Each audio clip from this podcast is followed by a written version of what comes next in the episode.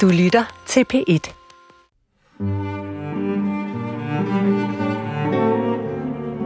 Tiden efter jeg har fundet ud af, at jeg er gravid, går med at mærke efter og søge ekstra meget ind af i mig selv og finde ud af, hvad, hvad er det, der skal ske nu.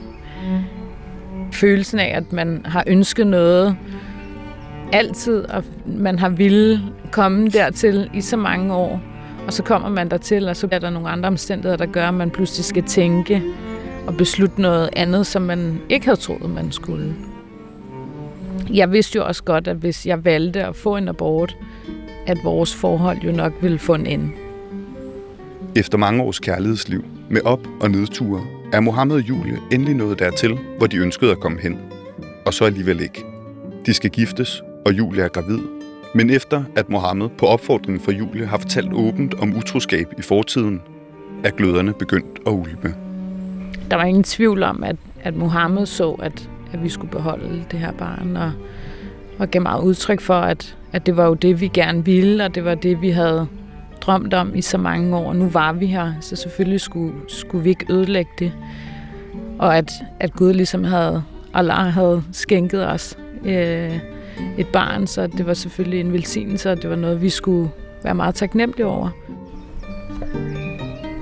Jeg vælger så at efter rigtig mange overvejelser og mange snakke med Mohammed, så vælger jeg at tage en beslutning om at få en abort.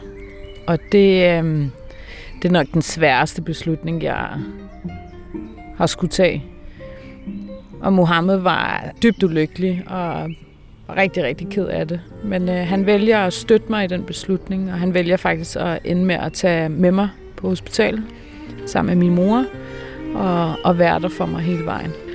Og det viste, at han, han elskede mig så højt, at på trods af det her, så ville han være ved min side. Efter aborten kommer man jo lidt mere, man kommer lidt tættere på hinanden, og jeg kan huske, at vi begge to var mega ked af det, og det fyldte rigtig meget. Men jeg kan mærke, at jeg også lige så stille begynder at tage afstand fra ham. Mit navn er Sigurd Hartkorn Pletner, og du lytter til femte og sidste afsnit af Mohammed og Julia.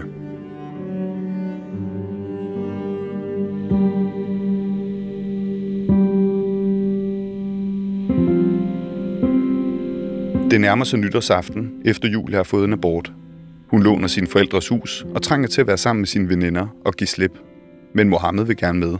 Og selvom Julia ikke kan overskue det, så nænder hun ikke at sige nej. Og han er jo så god, som han er, og vælger at lave al maden, tre retter, med en af mine, mine, øh, mine gode veninder. Øh, og de står i et meget mindste køkken og forbereder sindssygt god mad. Og det var ligesom hans måde at, at føle, at han var en del af, af selskabet på, og også vise mig, at han jo bare ville mig så gerne. Og vi har egentlig en, en ret fin og sjov og hyggelig aften, og jeg kan huske, at han prøver også at, at drikke lidt alkohol, og jeg kan mærke, at han, han jo nok gør det for min skyld. Det er jo også sødt, men jeg ville jo heller ikke have, at han ligesom skulle gøre noget, han ikke havde lyst til. Vi sover sammen og er sammen, og øhm, jeg tror, det vækker et, et håb i ham om, at, at nu skal det nok blive fint det hele. Og så tager vi hjem to dage efter for sommerhus, og tager egentlig hjem i lejligheden sammen. Og så går der nogle dage, og jeg kan mærke, at, at jeg bare begynder at tage mere og mere afstand. Jeg lukker mere af, vi snakker mindre og mindre. Han prøver rigtig meget at få sådan mig lidt tilbage, og jeg tror fuldstændig følelsesmæssigt, så går klappen bare ned. Og der kan jeg mærke, at, øh, at det kan jeg simpelthen ikke. Så jeg vælger at sige til ham, at øh, han bliver nødt til at flytte ud. Han accepterer, at det er sådan, jeg har det. Så han pakker en taske, og så går han.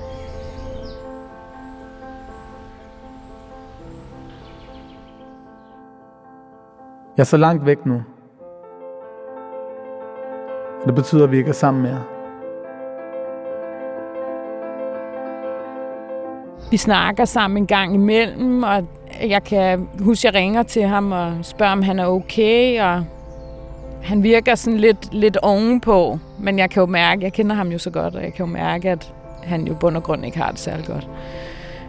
Men der siger han til mig, at øh, jeg bliver nødt til at, at tage afstand fra dig, Julie, fordi at øh, jeg kan ikke leve mit liv og komme videre, hvis du bliver ved med at kontakte mig. At jeg kunne selvfølgelig altid ringe til ham, hvis der var noget, og han ville gerne også vide, hvis der blev noget af min familie. Og... Men han havde behov for at komme videre uden mig. Så vi, vi kottede faktisk kontakten ret kort tid efter. Selvom det var mega svært, så tror jeg, at det har været det helt rigtige for os begge to. Jeg har aldrig vil gøre dig ondt. Jeg har ikke i min egen bevidsthed vidst, hvad jeg brugt min tid og mit liv på. Jeg har lavet så mange fejl, og jeg har skuffet mig selv, dig, min familie og din far for mange gange.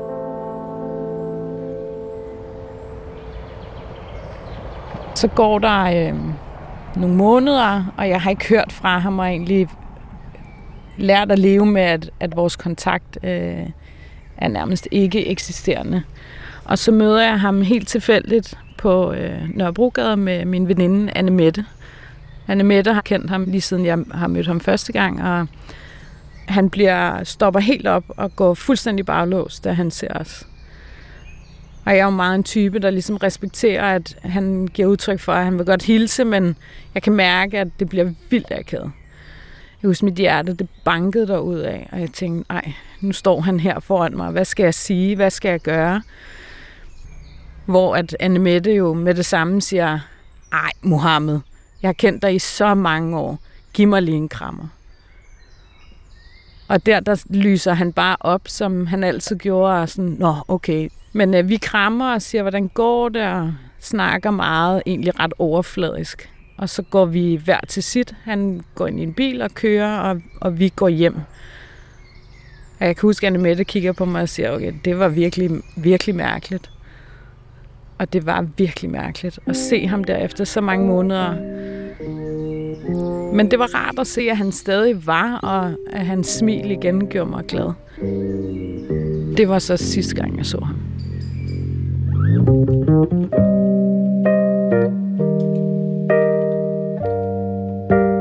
Der er det, vi ved, og det, vi ikke ved. Vi ved, at Mohammed den 7. december 2015 sidder sammen med en anden mand i en sølvgrå BMW på en parkeringsplads uden for et træningscenter i Raqqa i Syrien. Vi ved også, at byen på det her tidspunkt er islamisk stats hovedstad. Men hvordan Mohammed præcis er endt lige der på sædet i den bil og sammen med den mand, det ved vi ikke helt. Vi ved dog, at man siger, at Syrien på det her tidspunkt var som en omvendt centrifuge, hvor alle veje førte til Raqqa.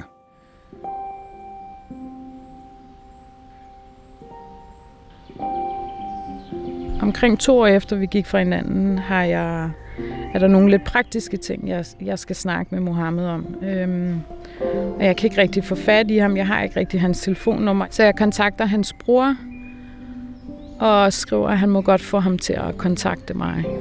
Og øhm, han siger, at han var ikke i, i landet, men øh, han skulle nok prøve, når han snakkede med ham, at få ham til at kontakte mig. Og der går egentlig en, en rum tid, og så lige pludselig får jeg en besked fra et, øh, et udlandsk nummer, som så er fra Mohammed, hvor at han, han spørger, om jeg har det godt, og han har talt med hans bror, som siger, at jeg har brug for at snakke med ham om nogle ting, og hvad det omhandler. Vi skriver egentlig lidt frem og tilbage, og jeg finder ud af, at han er taget til Syrien for at arbejde øh, i en flygtningelejr. Alhamdulillah, alt er godt. Lige nu er jeg i Syrien for at hjælpe de fattige og være sammen med dem. Men bare skriv, hvad der er galt. Jeg ved ikke, hvornår jeg kommer hjem. Jeg har været her nu i 6 måneder og er i gang med nogle projekter med disse mennesker. Vi ved, at det ikke var Mohammeds første tur til Syrien, da han befandt sig i den grå BMW. Han havde tidligere været dernede med velgørenhedsorganisationen Viomis for at lave mad til de internt fordrevne flygtninge under borgerkrigen. Vi ved ikke helt præcis, hvor mange gange han har været der, men vi ved, at han på et tidspunkt tilslutter sig kampen mod Bashar al-Assads regime. Jeg skriver jo til ham, at jeg håbede, at han havde det godt, og at, at det gav ham noget mening at være der og hjælpe dem. Og så skriver vi lidt frem og tilbage, egentlig ikke så mange beskeder om, hvordan vi hver især har det. Vi har det alle sammen godt og er lykkelige, og prøver at gøre mennesker glade og lykkelige. Kys lille Frida mange gange fra mig, og hils resten af familien. Og så slutter vores samtale faktisk der. Vi ved ikke helt, hvordan Mohammed bliver forhandlet fri, men vi ved, at han på et tidspunkt i Syrien er gissel hos en oprørsgruppe, der torturerer ham. Vi ved også, at han under sin gisseltagning adopterer et forældreløst, handicappet barn, som ingen andre end Mohammed kan nå ind til. And good morning, Steve Warren. Can you hear us?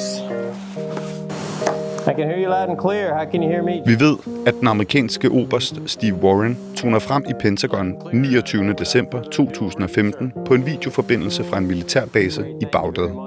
Han har et skarpskåret ansigt, gråt hår og ungdomlige træk.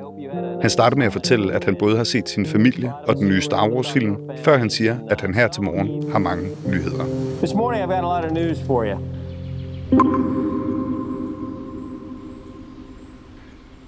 Efter øh, en rumtid øh, får jeg en, en følelse i kroppen af, at, at, der er at jeg har behov for lige pludselig at, at kontakte ham. Jeg har tit efterfølgende tænkt over, hvad var det egentlig, der gjorde det, men jeg havde bare en, en feeling om, at øh, noget var lidt off. Så jeg vælger at skrive til ham på Facebook,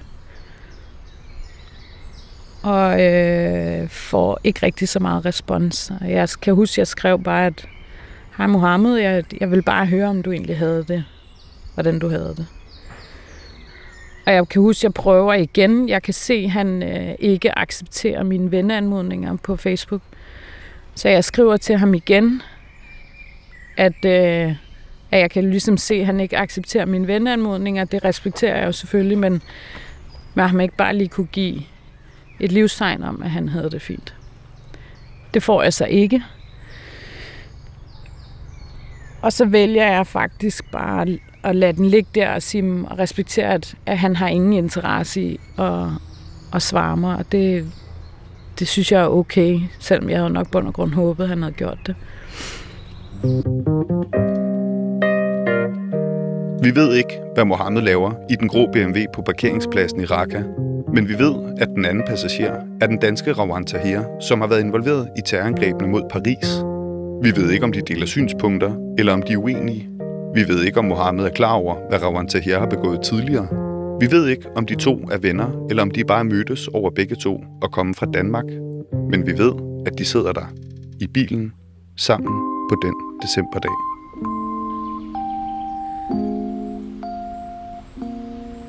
I øh, december måned 2015 er jeg hjemme ved mine forældre, hvor at øh, Mohammeds bror skriver til mig pludselig ud af det blå på Facebook, om jeg ikke kan sende mit telefonnummer til ham. Og jeg kan huske, at det var om aftenen, at jeg kiggede på min mor og sagde, der må være noget galt. Og min mor, hun kigger på mig og siger, ej Julia, tag det roligt, selvfølgelig er der ikke noget galt. Han vil da sikkert bare høre, hvordan du har det.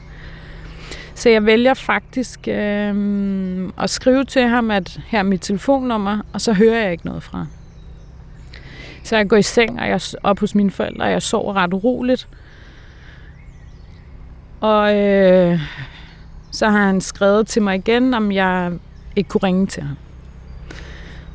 Og den ser jeg om morgenen, og jeg kan huske, at jeg spiser morgenmad. Og der var et eller andet i mig, der gjorde, at jeg tænkte, jeg skal, jeg skal hjem, før jeg ringer til ham. Jeg ringer ikke til ham nu. Jeg ringer til ham, når jeg kommer hjem. Jeg fik sindssygt ondt i maven, for jeg, jeg følte, at der var et eller andet helt off. Så jeg tager hjem i min lejlighed og ryger en cigaret og tænker, nu ringer jeg til ham. Og jeg kan, jeg kan høre med det samme, at han, han, hans toneleje er, er anderledes. Og han siger til mig, at han skal snakke med mig om nogle ting. Og fortæller mig, at øh, Mohammed er gået bort. Og jeg kan bare huske, at jeg bare brød fuldstændig sammen. Og den der følelse, jeg havde haft om, at, at noget var galt, var jo bare rigtigt.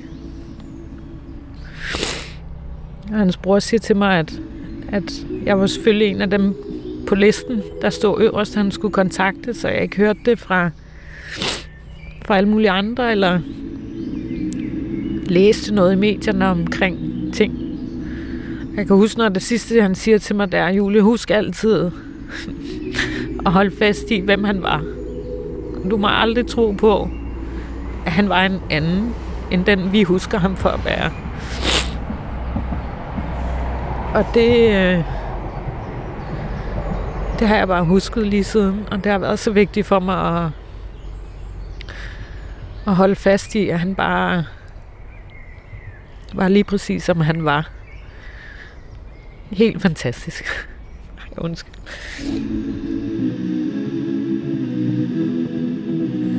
Vi ved, at Mohammed levede, og vi ved, at han gjorde et stort indtryk på dem, han mødte. Vi ved, at han var en dygtig danser og kok, men vi ved ikke, om hans liv endte i ekstremismens tåger eller i de forkerte venners uheldige selskab.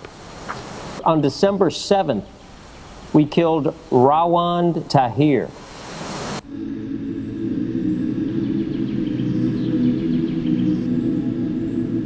Hvad fortalte broren omkring, hvordan han var øh, død?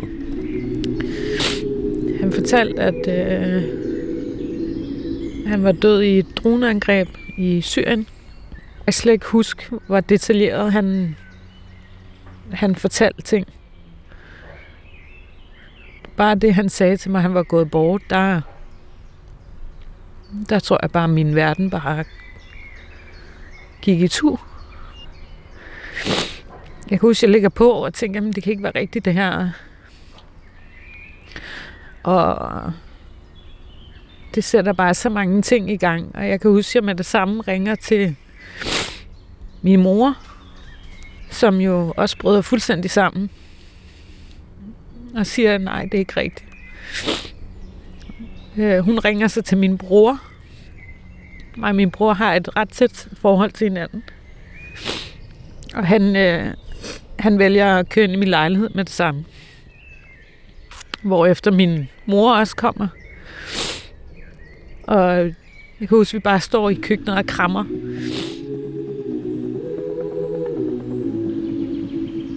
Vi ved, at det var en amerikansk Predator-drone, der bombede den grå BMW foran træningscenteret. Vi ved også, at det var Rawan Tahir, der var målet, og at Steve Warren på videolinket til Pentagon ikke ønskede at fortælle, om der var andre dræbte. Not too many additional details uh, to present. Uh, he was killed by an airstrike in Syria, and that's really as far as we're going to go uh, on him for now. Jeg kan huske, at min far ringede til mig og sagde, øhm, lige så du ved det, så øhm, står der en artikel om ham i Ekstrabladet. og han sagde til mig, jeg synes ikke, at øh, du skal læse den. Og husk nu, hvad du hele tiden har sagt, at du vil gerne holde fast i det billede, du har af ham. Men der er jo et eller andet nysgerrighed og et eller andet, nogle spørgsmål og noget, man, man søger nok nogle svar. Øh, jeg kan huske, at jeg går ned og vil købe ekstrabladet og ser jo med det samme, at han er på forsiden. Der står noget med, at øh,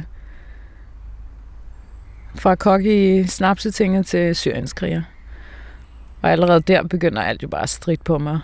Og tænkte, jamen selvfølgelig vil de jo køre den den vej.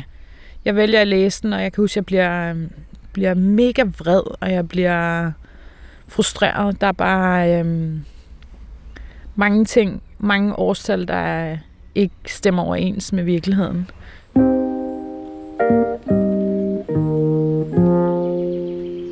En ting er, at der er mange ting, og jeg ikke føler, der stemmer overens, men, men at de også skriver, at han har taget den her forældreløse, handicappede dreng til sig. Og det, øhm, det kommer bare overhovedet ikke bag på mig. Det viste bare igen over for mig, at han, han bare var, som han altid har været, og, og ville hjælpe den her dreng.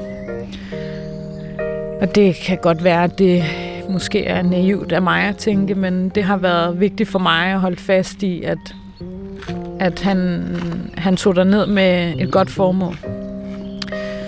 Selvfølgelig er der jo sat en masse spørgsmål og tanker i gang om, om hvad er det egentlig præcis, der skete, og, og hvorfor endte det, som det gjorde, men det ville alligevel ikke ændre mit billede af ham, og jeg havde ikke lyst til, at nogen skulle ændre det billede, jeg havde af ham. Og det tror jeg er det, der har gjort, at jeg, jeg har kunne være i stand til ligesom at, at finde styrken i at, at, at komme videre. Og,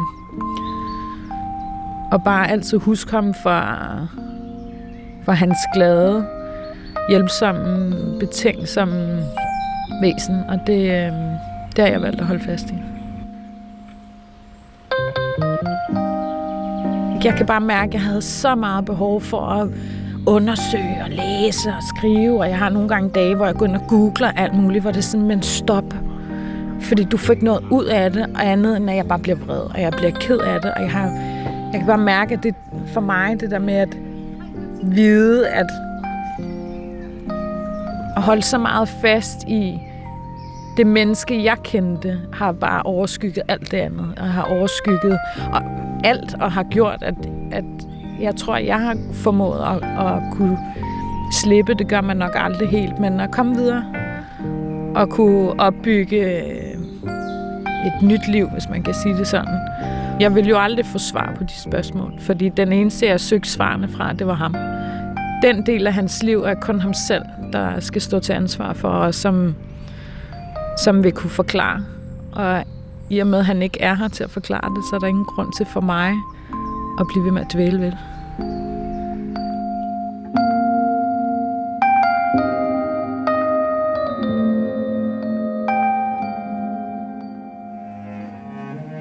På et eller andet tidspunkt kommer man jo også til et punkt, hvor man bliver nødt til ligesom at, at bearbejde den sorg og være i den, og der har jeg brugt rigtig meget min, min familie og mine veninder, og, og mest af alt for at blive husket på alle de gode ting.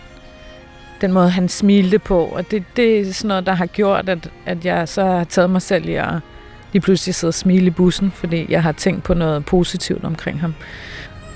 Fuglene synger, det gør mig glad.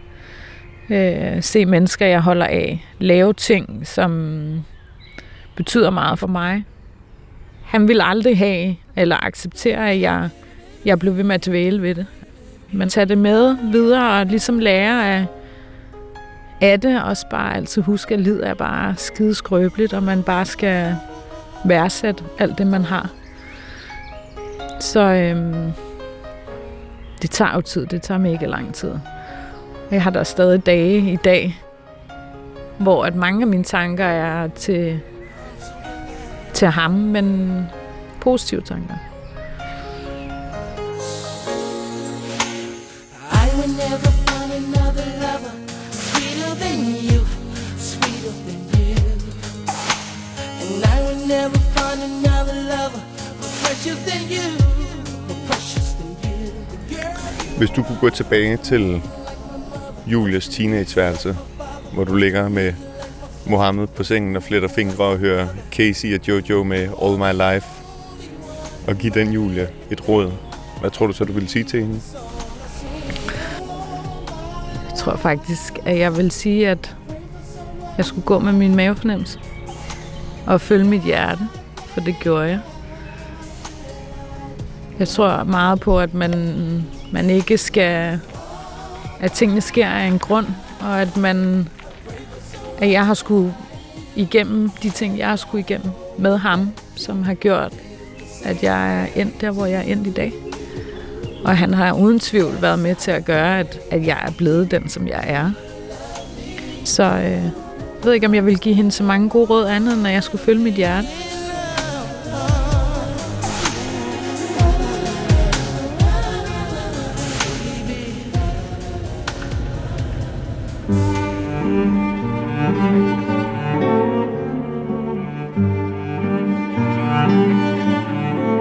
Efter Mohammed døde, der mistede jeg jo lidt håbet og troen på at finde kærligheden igen.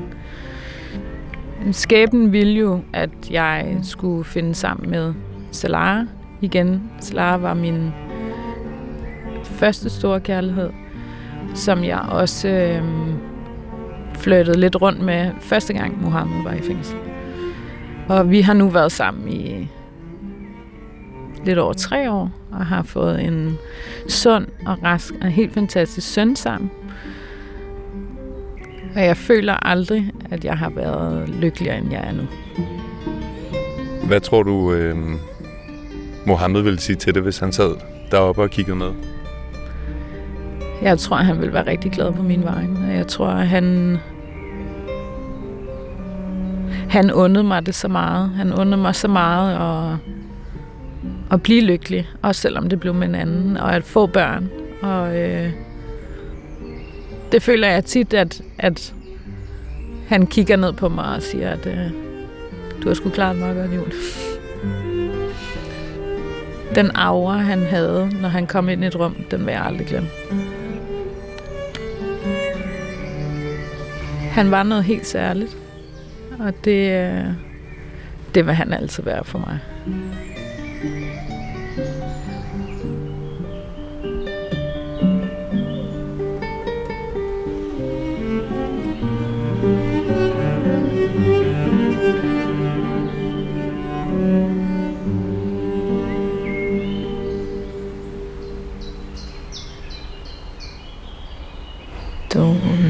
you oh, know I'm no good for you?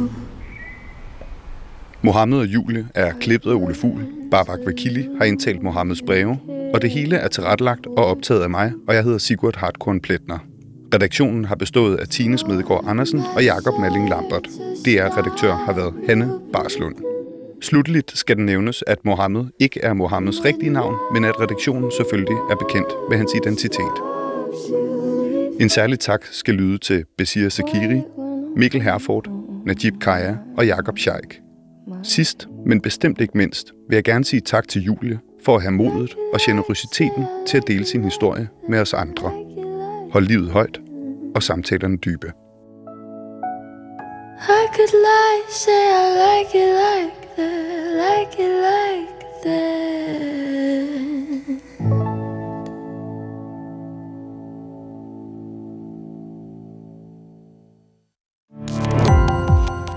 Gå på opdagelse i alle DR's podcast og radioprogrammer. I appen DR Lyd.